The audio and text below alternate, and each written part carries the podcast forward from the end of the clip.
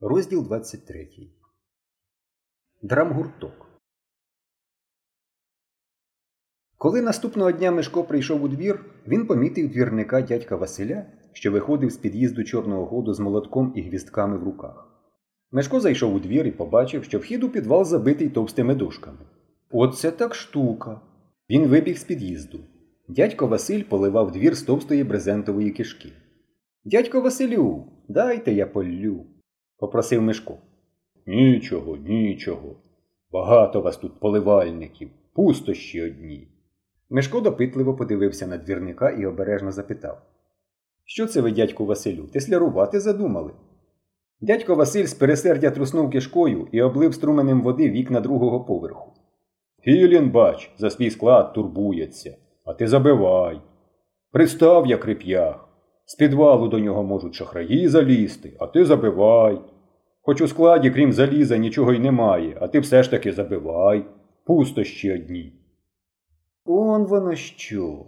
Філін наказав забити хід у підвал. Тут щось є. Недарма Борька не пускав його вчора в підземний хід. Все це недарма. Біля під'їзду Борька торгував цигарками. Мешко підійшов до нього. Ну, підемо в підвал. Борька посміхнувся. Держи кишеню ширше. Адже хід забили. Хто наказав? Борька шморгнув носом. Хто? Відомо хто. Кербуд наказав. Чому він наказав? допитувався Мишко. Чому для чого? перекривив його Борька. Щоб мерці не втекли, он для чого.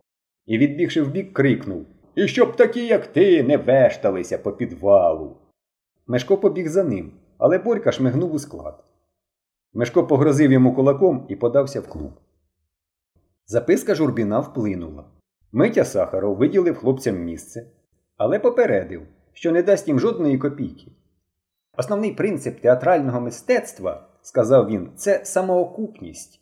Звикайте працювати без дотацій. І він наговорив ще багато інших незрозумілих слів. Шурко Великий призначив іспити для вступаючих у драмгурток. Він примушував їх декламувати вірш Пушкіна Пророк. Всі декламували не так, як слід. І Шурко сам показував, як це треба робити. Промовляючи слова І вирвав грешний мой язик, він робив звірячу фізіономію і отчайдушним жестом ніби виривав собі язик і викидав його на східці. В нього здорово це виходило. Маленький вовка Баранов, прозваний Бяшкою, потім весь час заглядав йому в рот, приглядаючись, чи є там язик, чи вже немає. Після іспитів почали вибирати п'єсу. Іванов Павел, запропонував Славик. Набридло, набридло, відмахнувся Шура. Заяложена міщанська п'єса. І він, кривлячись, продекламував Цар персидський грозний кір в бігстві свой порвав мундір. Знаємо ми цього кіра, ні, не піде, додав він тоном, що не припускав заперечень. Після довгих суперечок зупинилися на п'єсі у віршах під назвою Куркуль і наймит про хлопчика Ваню, наймита Куркуля Пахома. Шура буде грати Куркуля, Генка хлопчика Ваню, Ванину бабусю Зіна Круглова, товста сміхотлива дівчинка з першого під'їзду. Мишко не брав участі в іспитах. Підперши кулаком підборіддя, він сидів за шаховим столиком і весь час думав про підвал. Борька обдурив його, навмисне обдурив. Він розповів батькові, і Філін наказав забити вхід у підвал. Виходить, є якийсь зв'язок між підвалом і складом, хоч склад розташований у сусідньому дворі. Що ж загрожує складові, де зберігаються старі непридатні верстати і деталі до них? Ці деталі валяються в дворі без всякої охорони. Кому вони потрібні? Хто полізе туди, особливо через підвал, де треба лізти рачки?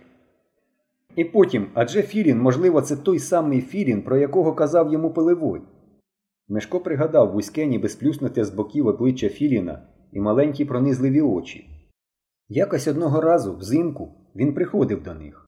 Він дав мамі крихітний мішечок сірої муки і взяв за нього батьків костюм, темно-синій костюм з жилеткою, майже не ношений. Він все придивлявся, щоб йому ще виміняти. Його маленькі очі нишпорили по кімнаті. Коли мама сказала, що їй жаль віддавати костюм, тому що це остання пам'ять про батька, Філін їй відповів Ви що ж, цю пам'ять з маслом збираєтесь їсти? Ну їжте на здоров'я. Мама тоді зітхнула і нічого йому не відповіла. Ні, треба обов'язково вияснити, в чому тут справа. Нехай Борька не думає, що так легко обдурити його. Мешко встав, уважним поглядом обвів клуб. А чи не можна потрапити в підвал звідси? Адже клуб також розташований у підвалі, щоправда, під другим корпусом, але це байдуже. Якось же він мусить з'єднуватися з іншою частиною будинку. Мешко обійшов клуб, пильно оглянув його стіни. Він відхиляв плакати, діаграми, залазив за шафи, але нічого не знаходив. Він зайшов за лаштунки. Підлога була завалена всяким мотлохом. У напівтемряві виднілися приставлені до стіни декорації.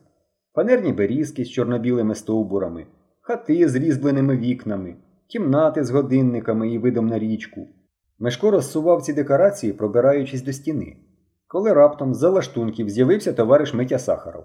Поляков, що ти тут робиш? Гривенник загубився, Дмитре Івановичу. Ніяк знайти не можу. Що за гривенник? Гривенник, розумієте, такий круглий гривенник, бурмотів Мешко, але очі його невідступно дивилися в одну точку.